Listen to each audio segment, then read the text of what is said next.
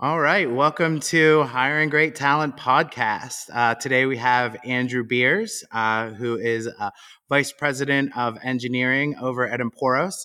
Uh, he's somebody that uh, OpenArc has worked with one way or another for, I think, about 15, 16 years, something like that. Um, so, Andrew, I appreciate you coming on. Yeah, thanks, Scott. Happy to be here. Um, so even though we've known each other a long time, uh, you know, I did a little bit of research, checked out your LinkedIn profile uh, before we get on. So even though this podcast is about hiring great talent, uh, there is something else I did want to ask you about. Ask you about. I noticed that you are a hydroponics enthusiast. Yeah, um, yeah. Can you can you tell me a little bit about what that means? Yeah, growing plants indoors, um, in water, and uh, really stemmed from what are some better ways of growing food with less water, less fuss. Anybody that's had a garden, especially out here in the Northeast, it's it's uh, deer season, bunny season, and your tomatoes are just doomed. so grow them inside. Um, it's been pretty successful. It's it's it's a lot of fun, and I think it's a good hobby for anybody who's kind of interested in doing some gardening who doesn't really want to fight climate or the critters. What all do you grow? So I've got uh, some lettuces, I've got strawberries, some tomatoes, I've got peppers down on a shelf. Uh, I run a YouTube channel called Inspired Produce. Um, just kind of showing people tip, trips, uh, tips and tricks around uh, how to get things to grow, how to how to maybe cut that grocery bill in a little bit, and it's more convenient too, right? Don't have to run to the grocery store to make a salad. I can do it off of stuff growing on my countertop. Now, I assumed the setup is is probably a lot, but once you have it, once you have it set up, is it? Would you say it's easier than like traditional gardening? I would say even the setup. I mean, if you're if you're wanting to do it yourself and build your own, you can do it with recycled materials that you get. But if you want to drop a little bit of money, you can get some AeroGardens, garden, some stuff like that, and you can trade that for convenience, right? Cost for convenience. Um, and it's mostly plug and play nowadays, right? Like follow the assembly instructions. It's an hour setup maybe, and then maybe half hour maintenance every other week, give or take. I've been I've, I've been thinking about gardening, but gardening, but it seems a little too daunting to me. So maybe maybe offline, I'll talk with you a little bit more about this. And, and what's your uh, what was your YouTube channel about it? It's uh, Inspired Produce. So inspired produce. So anyone interested in hydroponics as well should go ahead and uh, check that out. Um, back to the the format, I suppose, of the of the conversation here. So um, I'll go ahead and compliment you um, in that you have been um, one of the most effective hiring managers um, I have seen throughout my career. Uh, that's not to say you were the easiest hiring manager uh, we have ever worked with, but definitely someone very good at identifying talent. Um, what advice would you offer to hiring managers out there in order to to make sure you are being effective? Yeah, um, I mean, uh, you gotta know what type of person you're looking for. Um, as managers, leaders, uh, we all have our ideal employee type and know what that is, right? Know your strengths, know your weaknesses, know what you need to cover your weaknesses, and know what you need to go fast with your strengths. Um, personally, it's one of those never compromise. Uh, I do look for some pretty great talent. Anybody that's interviewed with me knows I can be a little daunting. Um, but what I'm always looking for is that drive and passion above almost everything else. Um, the more senior that you get, you know you want to be able to have more of those skills around delivering value quickly but the more junior you are it's like drive and passion is almost the most important piece. There's an aptitude but drive and passion is what drives success. How do you suss that out? Like how are you know in your interview processes what are some of the, the ways you, you try to find out about a potential candidate's drive and passion yeah, I mean, as a if you're a technology leader, get them talking about what's the thing you need them to do, right? If you're looking for developers, they should be able to give you litanies of examples of projects that they're working on that they're excited about. There's this new cool technology that person XYZ is discussing. Um, and I did this thing with it. And so that would be if you're looking for a developer and you can tell that they've got that passion. Um, some people are scared off by moonlight product projects, and I guess my piece there is those moonlight projects are what gives your resources those bleeding edge skills that allows you to compete at levels that you've never been around, right? Um, as a serial entrepreneur with a, a, number of successful exits under my belt, it's one of those, um, you know, you want to look for that success, look for that drive, look for that talent, and get those results out there. So that's what it takes. It's interesting you mentioned that. That, that was brought back a core memory of one of our initial interactions and a client that had some concerns over, um, uh, uh, I think one of the company, I want to say Owl something. Uh, yeah. Uh, a company. Coders. It was uh, it was an early LLC that I had that uh, I did some freelance consulting, and it came down to, you know, if you're going to learn a new skill, find somebody who's willing to pay for you to learn it, right? And so somebody wants a new shopping cart, or somebody wants you to integrate their nowadays Shopify, PayPal, all of that fun stuff you can use some of these new technologies and plug them together to deliver things that are going to be great value for small mom and pop shops or manufacturing or factories or small software kits. Um, and that was what I had, and it was a moonlight, and it did intimidate some bigger corporate types, right? Um, and I think that that's something that people applying for jobs can really think about is don't apply for things that aren't you, right? Like if you're not a big corporate type, don't go apply for big corporate positions. There's plenty of startups that would be happy to have you. Um, and I think that's one of those know your fit, use your fit. What would you say to you know if you were working for a company and um, you know your boss or, or somebody was showing hesitation uh, for somebody that had a company on the side that was moonlighting or, or whatever you want to call it? What would you tell them as to the reasons why you maybe shouldn't be scared away of something like that? Um, you want to make sure that they get excited about what you're putting in front of them, right? At the end of the day, that moonlight that they've had has been to scratch an itch or solve a curiosity or learn a skill that they wanted to be able to apply. Um, and most times, like that refresh, that step away, come up with an agreement, talk about it, be open about it um, instead of kind of being like, oh no, like we just don't talk about that. Your time is your time and my time is mine. Um, the conversation.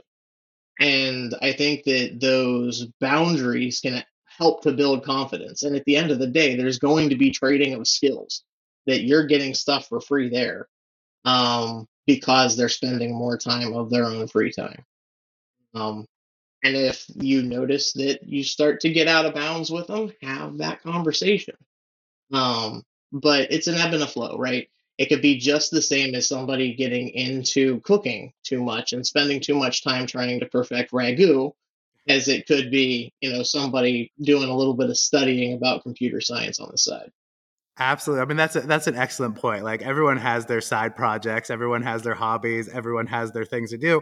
You know, you could definitely look at it as valuable, but hey, and they're also spending their free time getting better at the things that we're going to want them to do.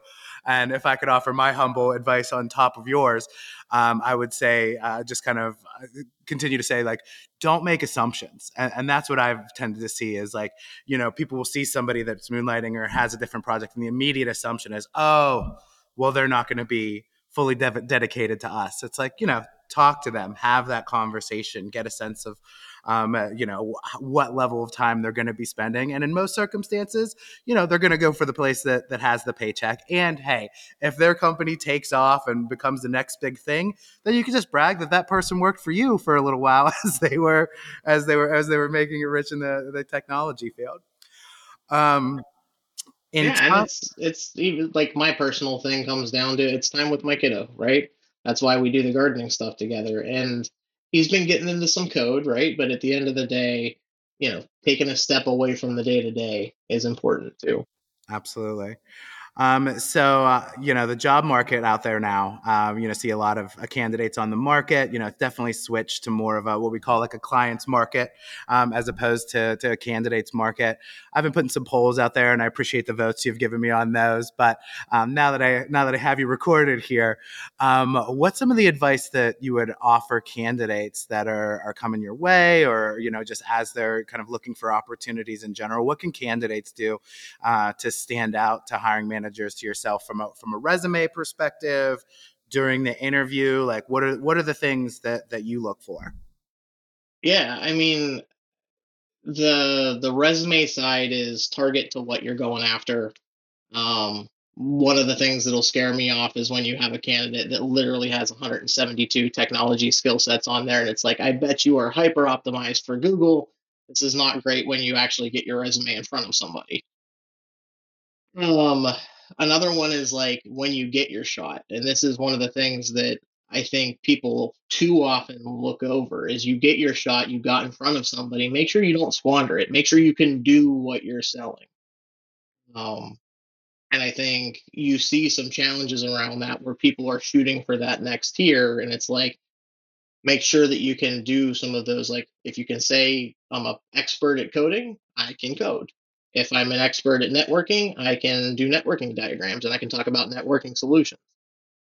Um, and I think that that's the follow through, right? So getting your shot, there's plenty of hacks out there on how to get your shot, right? Handwritten notes, make sure you do your research, narrow your skill set to what they're shopping for. But once you get your shot, make sure that you can make the most of your shot by proving that you can sell and realize what you originally were pitching with your resume because it's a value generation market. What value can you generate for me and how can you efficiently do that more so than the other person who's charging 5k less than you, right? So why do I go with you? Can you think of a time where you know, a candidate might have done that really well, um, where they got the opportunity to have a conversation with you, got their shot, so to speak, and you know, really backed up what they had on their resume. Yeah, um, I, I think that there's probably a, a handful of my my ex colleagues or current colleagues that have been around with me for a long time would be like, I better dang well get a shout out, and this is the unnamed shout out for all of them you know, you do come across people that they get that shot, they prove that they have that drive, they prove that they have that passion, and then they follow through with, I said I can code, watch me code. And I guess that's where it comes down to if you've got spare time on your hands, like maybe lay off the YouTube a little wee bit more and maybe drive a little wee bit more towards, you know, Codecademy or Udemy and dust off some of your Git skills and start working on a personal project or an open source project. Sharpen those skills because that's what's going to make the differentiator between people who are landing the positions that are out there and people who aren't. Do you what are you what, what's your opinion on, you know, tests, coding exercises? Um, you know, do you, you utilize those much? Do you put much value in anything like that? Um, you can probably look at my checkmarked career uh, in Glassdoor to kind of find the answers to that. But it's I'm a big believer in talk through code, watch people code. If you know it, you can do it. If you're nervous, it's like shake that off, right? I always tell people interviews are the opportunity to learn on both sides, whether succeed or fail, right? Both parties walk out of it having experienced at least each other for a second and that comes down to either a coding skills challenge or an experience and what you've done in your career and what are we offering as a company. And so it kind of gives you an idea of some options out there, even if you don't do anything like successfully out of it. Um, but when it comes to the coding skills thing, take home stuff, even verbal things, it's becoming increasingly easy to memorize a script and kind of be able to talk the talk and this is one of those uh, anybody who's watching this this is like hey i'm really good at memorizing scripts and i found your interview out there and i can ace it. It's like you're not going to get past the coding part. So please don't gum up that system. Like cheating systems to get further along you're just going to get filtered out. That's why we do what we do. Um, and if you don't get filtered out if you can't deliver results it's like you've just created a bigger problem further down the pipe. Um, And so, anybody looking at quick, easy fixes, there aren't. Like, learn the skills, go after it. Um, but yeah, it's it's it's it's a fun time though if you do it right. Right, like go after it because you love it. Correct me if I'm wrong, because this is a piece of advice I uh, have offered that I that I that I believe in. But you can let me know if you, you think a little bit differently.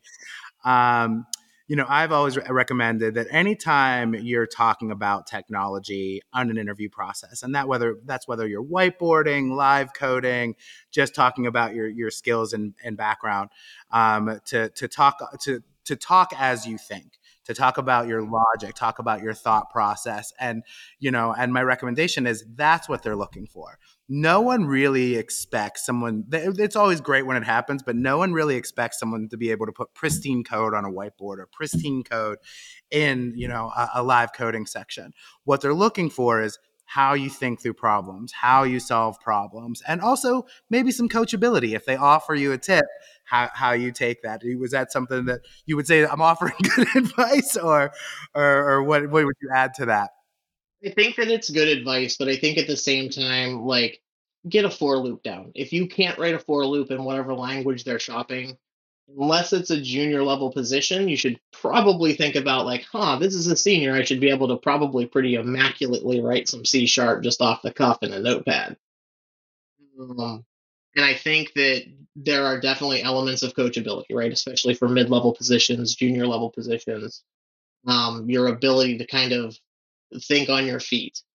I would say get code down. I've seen people lock up and they'll they'll freeze on trying to get the perfect solution and that lockup isn't doing them any favors. It's like start. Like most things are either some form of recursion or some form of a loop or some form of a data structure whether it's a tree or uh, a dictionary or a hash table. It's like there's there's only a handful of tricks and if you know the general tricks like you can pick the wrong one but if somebody's looking for a tree and you pick recursion it's like you're at least showing them that you know some data pat- data design patterns and you can put some code down. Um, and, and this is one of those know your position, right? And I think that there is some variability out there in position definitions, but like if you're a senior, you're not spending all day on Google. Um, and I know that that has been one of my most contentious positions. Is it's just one of those like you're meant to be efficient, you're meant to get code down. Um, and IntelliSense you can lean on it when you need to, but for some of the basics, make sure you can put that down. You've kind of mentioned a couple times um, differences between you know junior positions, mid-level positions, and senior positions. Um, can you expand on that a little bit more as it relates to kind of the evaluation and interview process? Like, what are you looking for on the on the junior side? What changes are on the the mid level, and then what changes as you get into to more senior level positions? Yeah, and I think that this is something that changes a bit leader to leader. So I will say this isn't a everybody has the same viewpoint, but my view is your junior is I'm freshly minted out of either a code camp or a university, um, taking those fledgling steps into working on a Scrum team. Um, that's like your first year to three years of experience. Some people pick it up a little bit quicker, some people don't. Um, and that transition period from junior to mid is really the ability to start taking on bigger, bigger, bigger tasks without that handholding, without that coaching. Um, and so I would consider a mid as kind of your power band of your worker bees, right?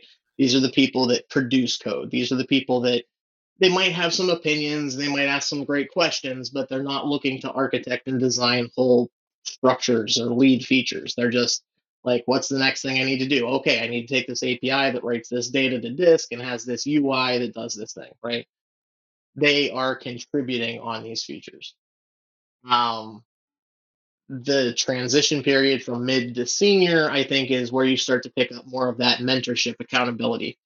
Um, I kind of normally frame it as your seniors are your feature leads. This is somebody that takes that whole here's the the, handful of pages, here's the handful of APIs that you need to deliver to get this. I, I call it a statement of customer value. What does it take to get that shipped?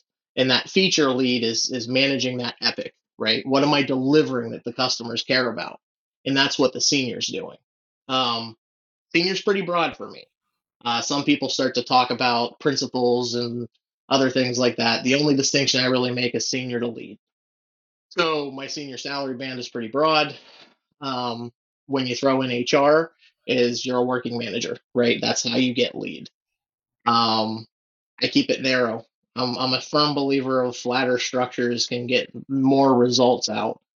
Um, but you know, the transition periods between those seniorities is really how big of a thing can you take and get done to deliver value for a customer.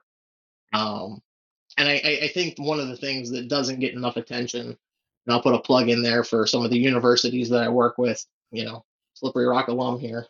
but uh, you know, eh, look at your internships too, right? There's a lot of kids out there looking for opportunities to to break into industries, and I think not enough companies are really taking shots to bring on interns. Um, for the companies that are picking up interns, like congratulations, thank you. Um, the university systems, thank you, but you know, interns can be invaluable uh, when you start to look at, you know, they can pick up some tasks that maybe you wouldn't make progress on um, and you start to also get a bit of a talent farm and some contacts that when you do have that senior or mid-level position open or that junior level position open you might have more people that you've had exposure to to pick up. Speaking of education um, do you have any thoughts preferences because um, you also mentioned like boot camps and, and things like that over you know university education boot camp some combination between the two. What's kind of been your experience working with uh, working with interviewing candidates working with people from these various educational backgrounds? Yeah I, have I've got a, a, a story that i like to tell of i hired a pizza guy because he knew what f of g of x was just for mathematical functions. Um, hired him. He was delivering pizzas. uh, had a math degree, so I think it really comes down to what are you willing to put in. So your boot camp people, you know, they're six weeks, right, or six months, or sometimes they go for two years, right? It depends on what boot camp you go for. And think of it as it's a cramming method for what otherwise should probably be a good solid four year degree. Um, the bachelor's degree side, you're learning more of the theory, right? Um, you're going to stand up better to technology that continues to evolve. Now, not saying that if you do a boot camp, you can't do that. It's more of you've got to put your own time in to understand that theory to evolve with technology. Um, you know, we look at some of the latest paradigm shifts, like we've got AI that's coming out right now, and you know, we're all kind of reacting to that. Anybody that's like, I'm an expert on prompt engineering, it's like, congratulations, it's been out for six months. um, but, you know, we all have to evolve with technology. And I think that your more traditional computer science degrees, you're going to get more efficient coders out of that. Your boot camps, they can be really good, but that's where that passion and that drive has to make up that gap in the traditional education but um, one of my greatest engineers is a history major, right? So, um, and he's one of my closest friends and a phenomenal engineer. So, like when you kind of look at that, you start to get into this. Like it doesn't matter; it's the person that makes a good engineer, or a good QA, or a good developer, a good DevOps. It's not necessarily their education that makes them good. So go get the education that you feel is right for you, that you feel engages with you, that you can take something away from, because all of it is what you make of it. So similarly, as we were talking about, um, you know, don't avoid people who might be moonlighting. You know, don't avoid people who have different educational backgrounds um, or even different career experiences, whether they be a, a, pizza delivery driver or a, or a history major. It's it's more about the individual, and I absolutely agree with that. I think that is a really you know kind of powerful message and a good message for people who for here who might be intimidated. How am I supposed to compete in this market? To hear you know not not easy hiring managers such as yourself still very much willing to look at people from from different backgrounds and, and different experiences and, and, really evaluate them um, as a person. I did want to get your opinion on, on, something else that you mentioned there and that's kind of like you know emerging technologies um, uh, you know and then obviously ai being the hottest newest newest button on that. Um, but feel free to expand on any emerging technology. You know, what are your what are your thoughts on on some of the things that are coming out? What do you think uh, new technologies like AI? You know, what effect are they going to have on the the technology industry writ large, on on development? You know, and I know we're both speculating, but I'm just curious to know your thoughts. Well, I mean, it's one of those, as you mentioned before, we, you and I have been working together for 16 years. Um, before Open Arc, there was Sapphire, and right, like so, like relationships are going back decades at this point, and and I think through that we've seen this ebb and flow of technology. We'll take a couple of steps forwards, and it'll be running towards something, and then we'll see a recession where we'll see more field, more positions like laid off and stuff, and then that will spawn the next wave of innovation, which will end up generating a rush and it's like anybody that's been with this long enough, it's like knows that it's just 2006, 2012, 2018, and then oh wait, 2023. Now the weird thing is right now is we kind of hit this like recession, but the recession really came from holy crap, we've got this thing that can make everybody so much more efficient. And it was also paired with a lot of big tech over hiring. Um, and there was some driftwood. Like I'm not gonna lie, like people are like, oh, but there were people that were double employed and overhired, and overemployed. Yeah, there were, but I think there was also a lot of overhiring. Right? If you can put a position out there and not keep them busy, like shame on you. So, but when we look at like AI in the terms of that technology ebb and flow, I think that we're currently in that we're rushing towards something. So we're starting to see that wave of innovation. We saw a wave of layoffs and so that forces people to like, oh crap, I got to put food on the table. And then you're like, oh, hey, I've got money. So investors put money into it. And then it's like, oh, this wave of innovation.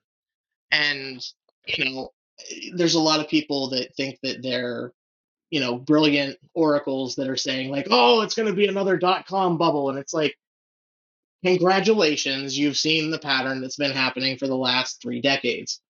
And you know, I think that you're going to see this big rush to AI, and there's going to be some novelty companies that aren't going to make it. There's going to be some novelty models that might have some neat ideas, but they're not going to survive. And then you're going to have some of the other companies like the next Google already is here. And it's just picking which player out of the thousands that are now out there. And and people are always like, well, if I was around when Google was at the beginning of technology, and it's like, next Google's here, and people are like, oh well, Google already has Bard, and it's like it's not the big general AI models that are going to be the boom. It's going to be that model that's the go between between human DNA and CRISPR and figures out how we live forever. It's going to be that thing that it's like, oh, you want your hair color to be purple? It's like you just here's a shot. Like it's it's those AIs that are going to be the ones that are the ones that are the models that revolutionize things the productivity hacks and tricks of the linguistic models of choose the next word. Like that's what it's doing, right? It has modeled human language down to a tree of choose the next word. Oversimplifying, so don't don't sure. me on that. Sure, sure. but it's it's one of those we see that gold rush to AI right now. And people need to understand we're all going to that gold rush and you all got investors that that let you go on that gold rush. And we will see a pullback from that gold rush in the next couple of years when some of the money starts to dry up and people go back to investors and say, I need more money. And that I need more money, only a fraction of them are going to get that money because we'll have started to hone out what are the good ideas and what are the bad. So, like, I would say anybody that's sitting around saying, like, oh, I'm not building an AI product right now, it's like, it's okay. You got a little bit of time. We're in the first wave, right? Like, the first phone that we were all typing on was a BlackBerry. Mm-hmm. Like, who has a BlackBerry still? So the first wave of innovation. I knew one guy. yeah, it's it's that first wave of innovations out there, and it's it's let's not be easily scared off. It's let's stick with it, keep an eye towards it, know that there's a bubble booming, and it's like if you're in the bubble and you're making money from the bubble, enjoy the bubble. It's like when the bubble bursts, there will be another bubble that comes along behind it. It's like you can kind of bubble surf, but it's one of those build cool things, right? Like help if your product doesn't make it, at least make sure that you have forwarded the overall technology by what you've shared. Like turn to Stack Overflow, turn to blogs, turn to whatever, right? Share what you're knowing, share what you're learning. Yeah, I mean, I, in the uh, ten plus years even I, that I've been involved with it, I've been I've been through many. This is the next big thing. This is the next big thing, and I think to your point, like yes, I think AI is is the next big thing, but after AI, there's there's going to be another big thing. I'm certainly not going to be the one to actually predict or know what that actually is, but I'm comfortable in the sense that they, I, have seen the cycle and we've seen the cycle enough times to know um, that uh, you know the, the, there will be something else. There will be something else, and, and maybe it's iterative of AI, maybe, maybe it's not. Um, are there any other kind of you know emerging technologies that you know you're paying attention to? Yeah. Um, so some of the data exploration and content generation pieces not all of them are necessarily AI, but some of the how do we look at data? How do we look at data manipulation? How do we use data to make things actionable? Um, I will say that for any tinfoil hat wearers out there, it's like things are starting to get scary with what you can do with the amount of data out there. So anybody that tells you like, hey, this is what your data is being used for, yeah, seriously, this is what your data is being used for. Um, I will say a lot of the robotics stuff that's going on out there right now is really exciting. Um, you see some of the stuff coming out from Boston Dynamics. You see some of the stuff coming out from Tesla. And even though some of the Tesla stuff is early days, you look at trajectory where they're they're headed. You look at some of the Honda robots, and you know, uh, my wife, you know, their work is using one of those, you know, little robots that can go through uh, and do some inspection stuff so that you know humans aren't having to put themselves at risk. And it's it's it's interesting when you start to think about what robotics assistance can do. Um, you see things about you know exoskeletons that are helping people lift lots of objects, and you know you think about these traditional hard on your body jobs like you could maybe have an exoskeleton that's helping you lift those bricks or you know instead of you having to swing that hammer it's just like and it's just it's part of your exoskeleton that you're carrying around and people say that it's like, oh, that's super far out sci-fi, and it's like, yeah, but it's sci-fi that you can find on YouTube of people actually doing. So um, YouTube is the greatest time waster and one of the greatest shares of innovation. Like, do you, let, do you let your do you, do you let your kid watch YouTube? Monitored, monitored. We let him watch YouTube. It's it's pretty exciting. It's he's learned YouTube can be a source of information and you know people out there using youtube for cat videos it's like that's great for stress relief but you know limit that use youtube for a driver for innovation and, and learning and you know my six year old you know monitored heavily while using youtube you know but it's exciting what he'll want to go research and what they learn and if you let them use it as a tool for exploration it's kind of really interesting what directions they'll go with it, right? And you learn stuff too. It's like I, I things that I've learned in the last six years that like as a you know I'm a technologist, I'm a background computer scientist, right? And it's like I've learned things that it's like no, I I'd have never told you six years ago that I didn't know about that. How uh, so? My my four year old is currently banned uh, from YouTube. Um, uh, that is because he just likes to watch those unboxing videos uh, which is uh, just infuriating to see, especially because I literally have a picture of him watching an unboxing video of Toy Story toys. Uh, and then the Toy Story toys that he was watching being unboxed were sitting on the mantelpiece underneath. I'm like, you could be playing with these toys.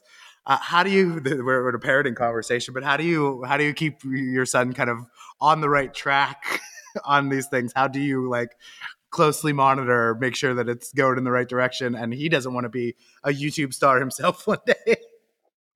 Um, and so as somebody that makes some YouTube videos, my son thinks, you know, one of the reasons I started making it is, you know, my six year old's like, YouTube videos are so cool. We should like, oh, they're so awesome. And I was like, we can make YouTube videos. He's like, really? And I was like, yeah, watch. And my first YouTube video was born out of pictures of my strawberry plants I was sending them my mother and sister.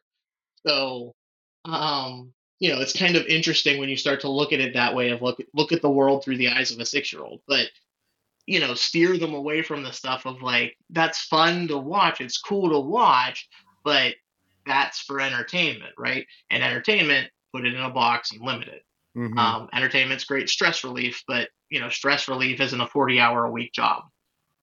Is is what I'll encourage people to remind, like remember anybody with kids is like 40 hours a week. It's like, I'm lucky to get an hour a week to watch stuff. And it's like, yes, parents, I feel your pain. Sure. Uh, two little ones myself, like, yes, hang in there.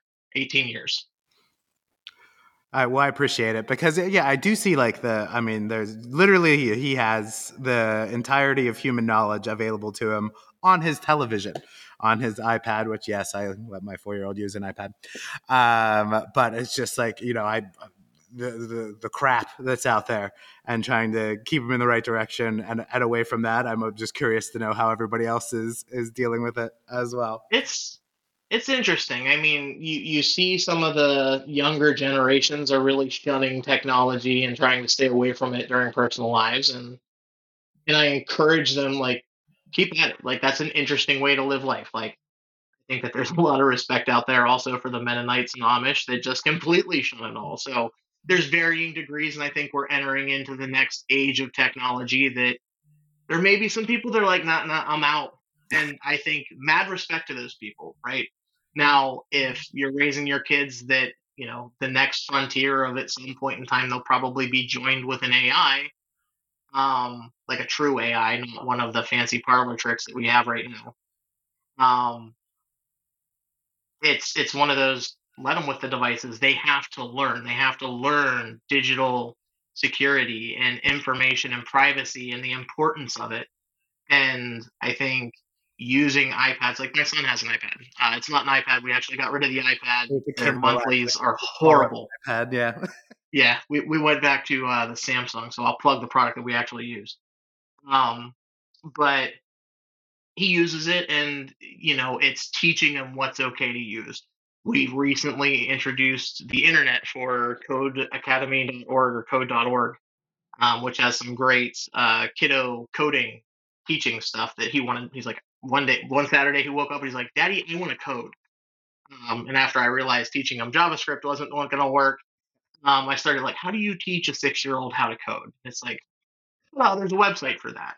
But some of the early lessons that they have is like how to talk to people, what you can do online, and that's like, and there are varying degrees of like digital digital citizenship that it has. And um, I will say, anybody out there that says that they have an answer, like we're th- this is you got to understand this is the first time in history that literally, like you said, sum total of human knowledge in your pocket at all times.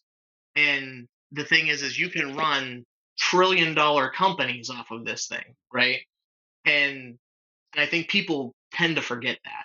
So this is the first generation that's exposed to that since birth, really. So when we go through that, anybody that says that I'm an expert, it's like there is no 30 year old that's been exposed to this. So nobody's an expert. It's like pick your path through it, and it's like it's why we all have free will and free choice. Somebody will win in the end. Might be you yeah, and that's why we have conversations like this because you know me, I'm just literally personally trying to figure out how to to, raise a kid in, in this day and age. Um, all right, back to back to hiring and uh, uh, you fun know, tech stuff. Back to hiring great talent. Um, you know, one of the things that you, I, I, as I was doing my research, you had posted an MIT commencement speech, um, and you were talking about embracing challenges and and, and embracing embracing failure.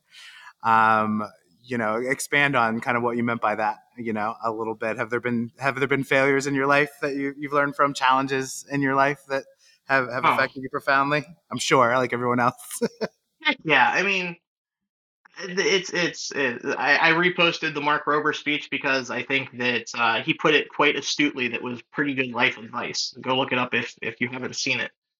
Um, but the embracing failure and embracing challenge is one of it's there's there's people that say like go fast and break things and it's like mm, that misses the point a little bit. It's like go fast and when you break things learn from it so that you're better on the other side of it. And you know anybody that's been doing tech for as long as I have has made mistakes, right? Like I have had projects that have failed colossally. I have had projects that didn't succeed until after I had moved on. I have had projects that were wildly successful while I was there. And it's it's it's a roller coaster and every project has a life of its own. And so you have to be able to embrace the challenge and failure that you go through and understand that you're going to evolve to the challenges posed to you and that evolution is what makes you stronger and better as a technologist or as a whatever you want to be.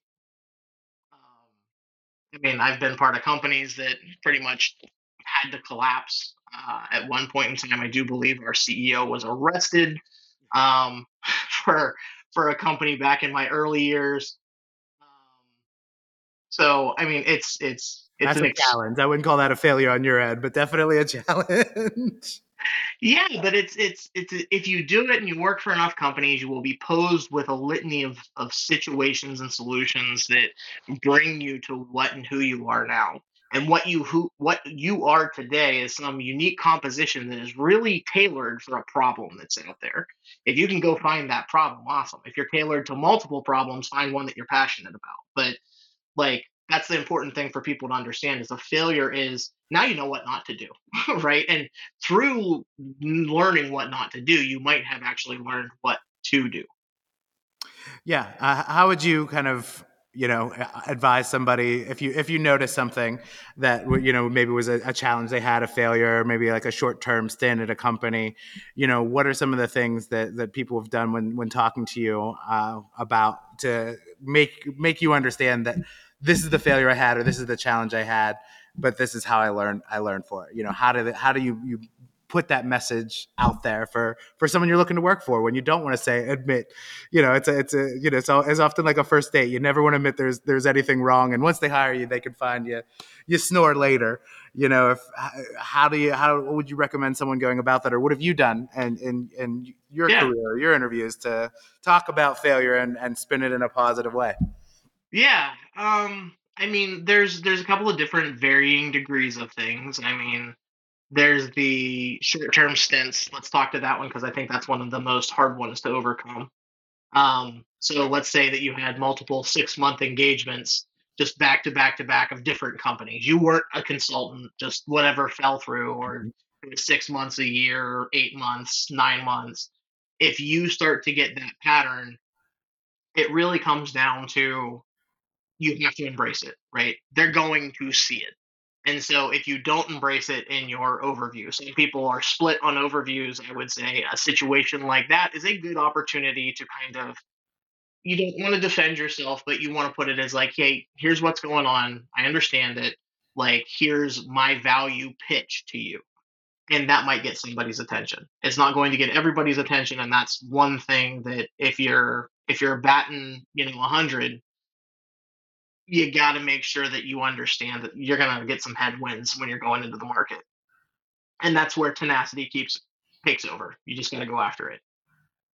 Um, I mean, as far as company failure, when you're leaving a company, this is where I will tell people, and personally, I've I've had to do this too, right? Like, like you you go do one of those like ice cold dunk tanks and just shake it all off, right? Mm-hmm. Like, do not take your drama with you into an interview because I will tell you that when I have had candidates that just come in and just immediately start spewing toxin about their old ex employer or still current employer, it's one of those like just no, like that's an immediate mm, thanks for your time.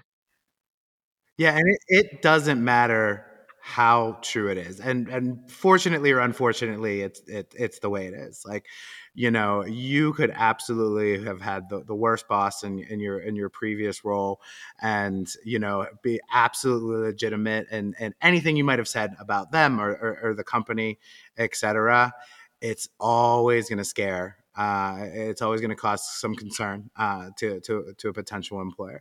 Um, you're absolutely right. You just kind of kind of shake it off. Um, you know, talk about the the positive experience you have there, and, and you mentioned kind of an overview or a summary at the top. Um, again, my advice I would add in is, you know, it's about you and the, the decisions you made and the, and, and the things that, that you did. If, if that summary is like, well, this company was absolutely terrible and you know they're terrible and I know I know they're terrible, you know, it's not something that's going to get you to move forward. And I want to be very clear, right, wrong, or indifferent you know regardless of the of, of, the circumstances the best thing you can do. And you talked about this a little bit when you were getting into challenges and, and failure is talk about what you learn and talk about what you can bring to the table and, and the things that you know you can you can overcome. Um, so so yeah, I, I absolutely um, agree with you that you know you want to address it because you know it's something that they're, they're going to see, but you want to address it in a way where you're talking about yourself and you and and what what you've learned and the things you can accomplish. Any previous company, you know, bashing. It just has never once served any single person on an interview unless they're specifically hiring you because you hate that company and, and that's just a completely made up scenario. Well, and I think, you know, to talk to some of the people out there that feel trapped where they're at in their current companies, right? Because we do have a current climate that's not exactly shopper friendly. Mm-hmm. So, you know, I would say even if you're in a place that, you know, maybe you're not in love with, look at it in terms of what positive impact can you bring? What change can you bring to what otherwise you see as a problem in your company and look at it as that is part of your challenge. I think you know we we all hear the trends of quiet quitting. You know we've probably some of us suffered from it. Um, given the stats i would probably say most of us have suffered from it. Um, and you know to to candidates that are out there or people that maybe are contemplating something like quiet quitting or malicious compliance I would say flip the script on it. Like most times, no matter how awful a company is, there's some piece of it that you're feeding into. And I think that sometimes it's just a mental state change. If you can make that jump, you can probably turn something that might currently not be a, a solution or situation that you're in love with, and you could turn it into something that you might actually quite enjoy. But you might have to change your perspective to do it. And and I think that you know I'm a builder, I'm a doer, right? Like I'm a I'm an eternal optimist. Sure. Um, and that comes after like you know go after it like try to build something try to change something try to influence something and sometimes it's best to leave but like if if you need some time like add some value right like the economy you start to look at it you hear stats that you know people talk about that they're starting to see like a 22% reduction in worker efficiency across the US, right? Like everybody listening to this, it's like you're part of that stat, right? And so are you 22% less efficient than you were 3 years ago? And if your answer is yes, it's like what can you do to change that? And I think that you know, part of it is work life balance, but part of it too is like work smarter, right? Like that extra meeting that you had to talk about your coffee this morning, it's like if you're remote, it's good to have some of that, but you know, maybe don't spend two and a half hours talking about it. Um, I think that that's just the other piece of this because you kind of have full spectrum, right? Like my resume is crappy, I've got holes, or um, I've been two short stays of some place where I'm in a bad place right now, and I think all of them are are things that you have to consider because there's candidates across the whole spectrum. Mm-hmm. Um, you kind of touched on it. We'd be remiss if we didn't talk about one of the the, the major things going on in the, in the in the tech and the working space, and that is remote work. Um, just generally speaking, um, what are your kind of thoughts and experiences with with remote work, and then we'll we'll get into some specifics as well. Yeah, sure. So remote work is a is a fun one. Um, we are a fully remote engineering organization ourselves.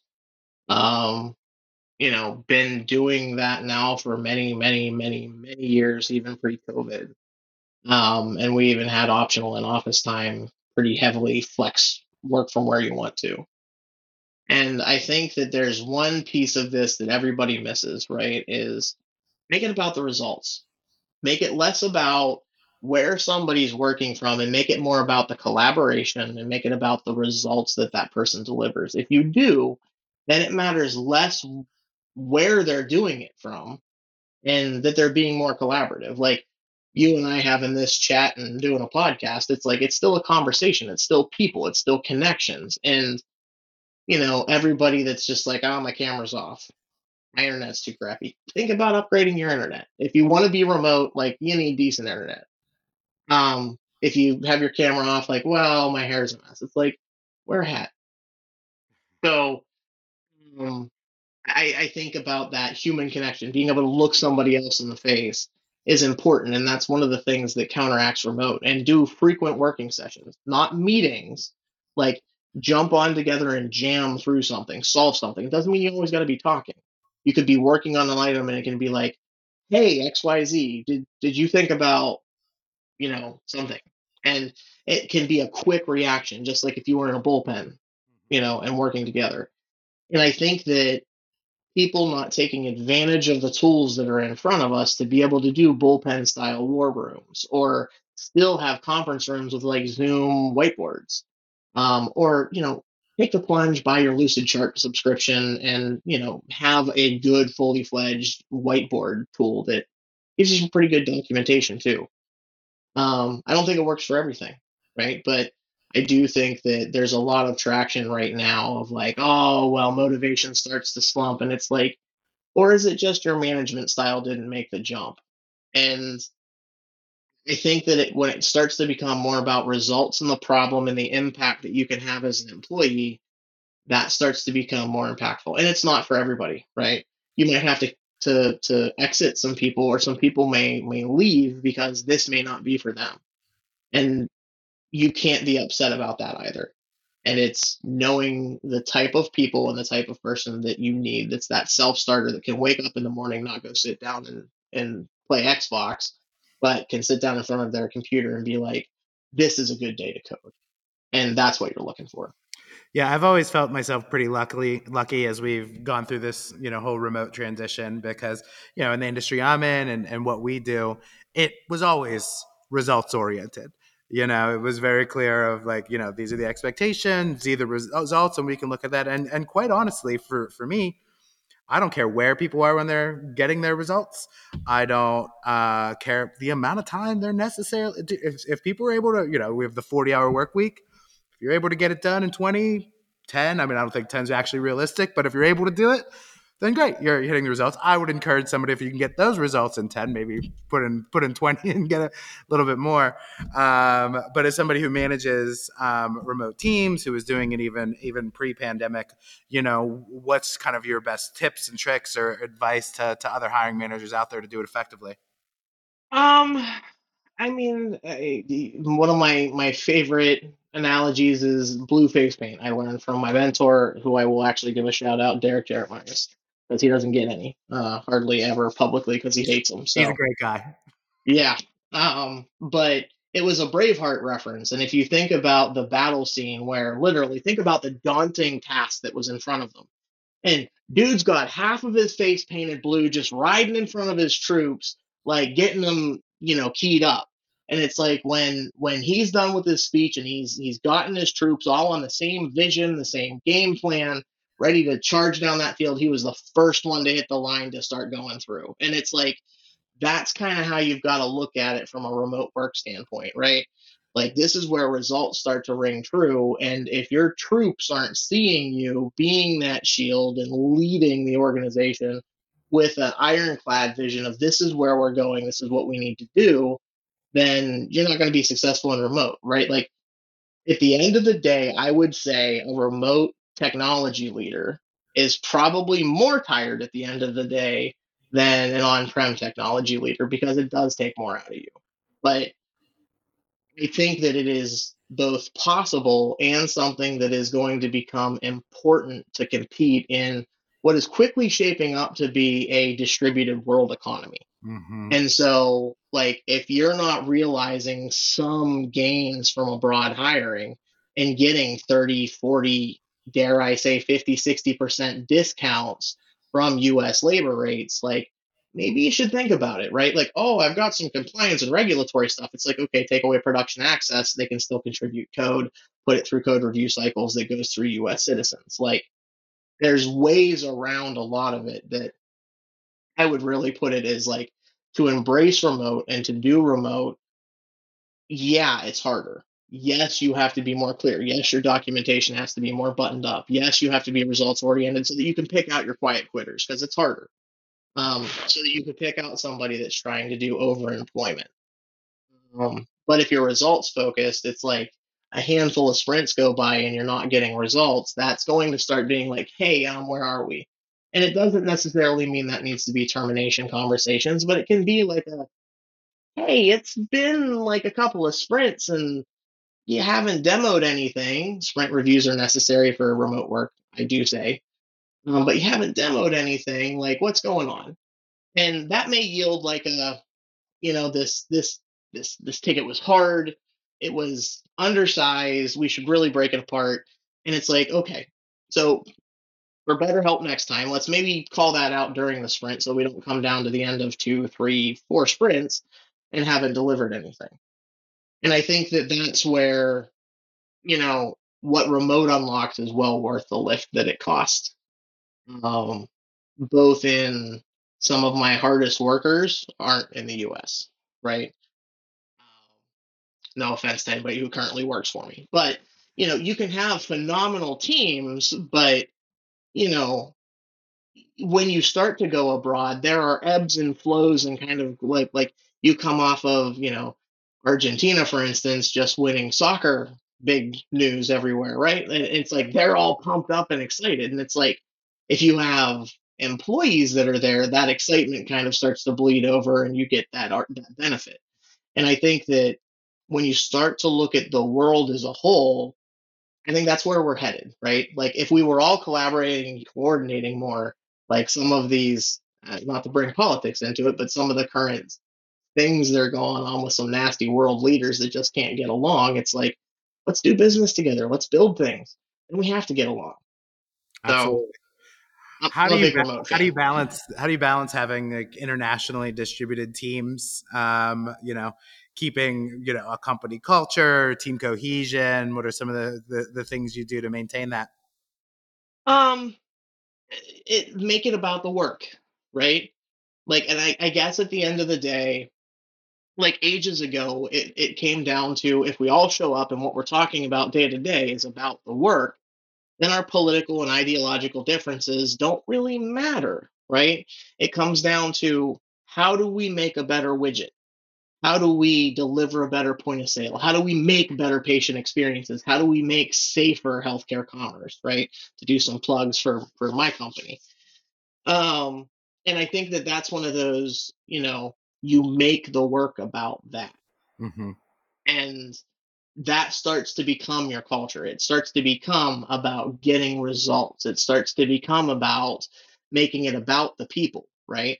Because be relentless about your English, right? Like it's one of those when you start to go abroad and building that diversified team, you may have to go through another five interviews that can't speak English well enough to do the interview. And it's like, just cut it off after five minutes. Like, be pleasant about it, but cut it off. Um, but, you know, make the culture about the work. And then across the employees, um, I, I pretty much shoestring myself into time zone. I have picked up employees from uh, India that have worked my core hours, but I run a core hours of 10 a.m. to 3 p.m. Work your 40 hours a week on either side, but 20 hours a week, you're going to work when I want you to. And that's a collaboration time. It also tries to rein in the meetings dragon. Um, and, you know, I, I think that's another important piece of like keeping the company culture of like, you got to slay the meeting dragon and you got to make it about results and make sure that if you look at any individual individual contributor in your your company and their calendar is just like meeting meeting meeting meeting meeting. When are they coding? Um and I, I you know shopify did a pretty interesting thing where they just took a hatchet to all the meetings across the entire company. Um I wonder if that worked. You don't you you you saw the news articles that was like, "Oh, they did this thing. Everybody's freaking out." And it's like, "Cool, that's the clickbait." Tell me in 6 months and let me know did it work. Right. Um and so I'd be interested so anybody catches that from that. Like, did it work? Leave it in the comments below. so, results oriented, slaying the meeting dragon. And I think, you know, you've kind of come full circle when you're talking about like making it about the work and, and getting things done to like, that's why a big part of the hiring that you do is focused on drive and passion, right? The people that are driven, the people that are passionate are going to be the ones that are making it about the work and that are, are going to be results oriented. And not, yeah, what it's, and not what it's in in meetings 10 hours a day. Yeah, and I mean, the, depending on what level you're at, you know, I, these are some of the Emporos company cultures, but like we've got get scrappy as one. Now, not everybody's in the same financial area, but you know, we're we're in a wartime economy, right? Thing like margins are slim. It's costing people a lot more money. You hear about inflation, and what I encourage you to think about is your company is paying vendors too, and the vendors all cost more money when they're talking about, hey, we're charging 15% more for our products and services because every vendor that you're paying for is also paying 15% more. And markets got tighter. So people are trying to compete with tighter margins where they can, but everything's more expensive. Um, and, you know, I, you got to kind of encourage people at the end of the day of realize that and embrace it and kind of go after it, right? So that get scrappy mentality of know what your costs are. You know, if you could do something for $120,000 instead of splurging for $175,000, do the $120,000 option. If you can take a seat and go to Mexico or Brazil or Puerto Rico or Argentina, like, go do it, right? if you need international coverage and you don't want to keep developers up all night, it's like consider a team in Australia, consider a team in right midway point, um, so that you can get some of that knowledge training to get that 24 hour coverage just in business hour shifts. And so it really comes down to like getting scrappy really means be effective, don't burn out your employees, but at the same time make sure you're delivering that that prime experience for your customer, which is yeah paramount. And and and at the end of the day the you know the companies that do get scrappy um, are going to be the ones that you know uh, survive make it through succeed um, in these you know challenging economic times uh, across board anything i didn't ask you anything uh, mr andrew beers wants to get out there uh, for for candidates looking for positions for other hiring managers any any any last pearls of wisdom that I that I didn't ask about in this conversation?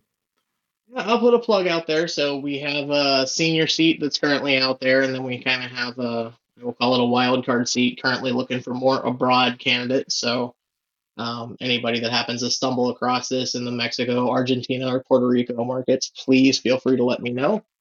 Um, because we can handle candidates in almost all of them. And and we we can and have personally uh, recommended people to work for Andrew for years. Um, so um, it's definitely worth the opportunity. Yeah, yeah, for sure. And you know, it's one of those if you want to always go through a middleman. Uh, OpenArc has been a fantastic partner. It's done a lot of great sourcing for me over the years too. So I'll I'll put the plug where the plug is due listen, he wouldn't work with us if if we if we weren't good, as we as we, as we discussed. He's not easy. All right, Andrew. Well, I appreciate um, your time today, um, and um, we'll talk again very soon. I'm sure. Thanks a lot, Scott.